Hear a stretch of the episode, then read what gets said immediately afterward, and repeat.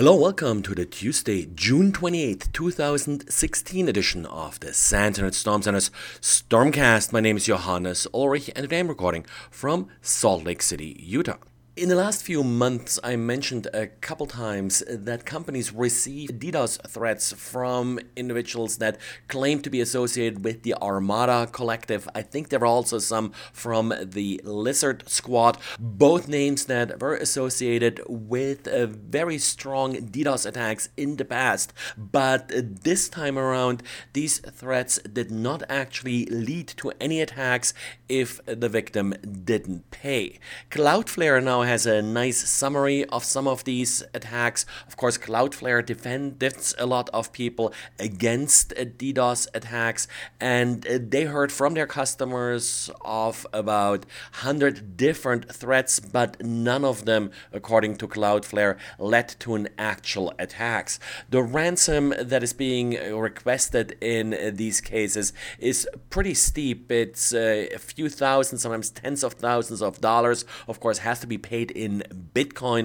And apparently, uh, the game here is that uh, based on last year's wave of crippling attacks, they hope that victims will just pay up, even though these new actors don't have the capability to actually launch these attacks. And sadly, this particular calculation often comes true. False tax return filings have become one of the major ways how criminals that steal identities have been able to monetize that information in recent years. And the IRS, uh, the US Internal Revenue Service, has struggled uh, with actually preventing these fraudulent filings. The main problem here is that the IRS will pay out refunds often before fully verifying all the information in the return. And then, well, if there turns out to be a problem later, they come back to the taxpayer and try to get their money back. Of course, uh, this turns out to be rather difficult if uh, the taxpayer didn't actually file the fraudulent tax return. In the last couple of years, uh, the IRS did issue what they called e filing pins in order to prevent some of these problems. But as it turns out, uh, e filing pins themselves have become a major target target of attackers.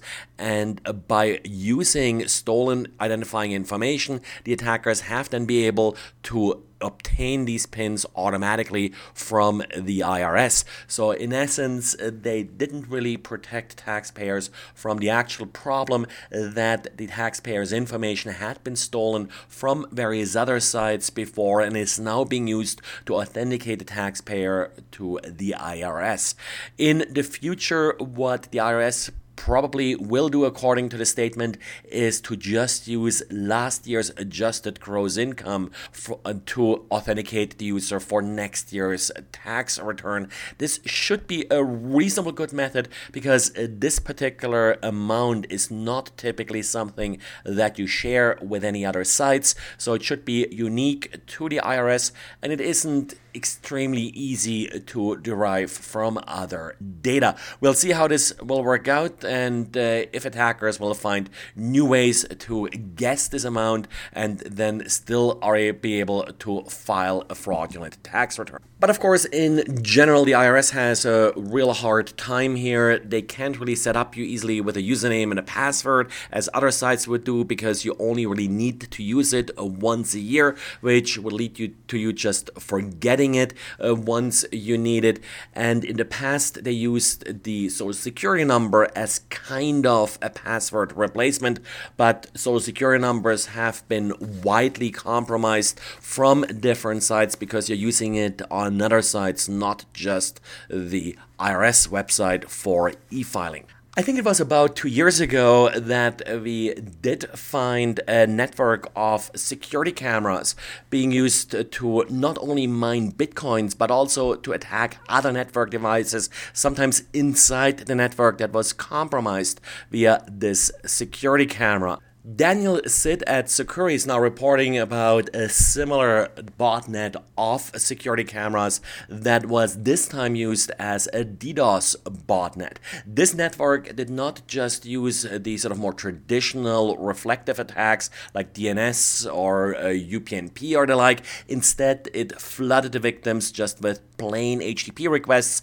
which tends to be a little bit more difficult to defend against. The network itself reached a pretty high rate of several tens of thousands of requests per second against the victim, which of course is not easy to deal with until you put the necessary filters in place.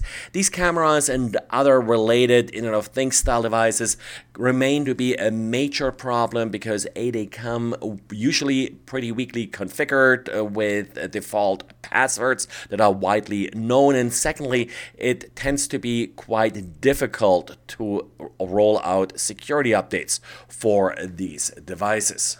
Well, that's it for today. And talking about Internet of Things, uh, tonight on Tuesday night, I'll uh, give a talk here in Salt Lake City about the Internet of Evil Things. If you're interested, uh, please send me an email. I'll send you details about the location and uh, whether or not we have space to accommodate additional visitors. That's it for today. Thanks for listening. Talk to you again tomorrow. Bye.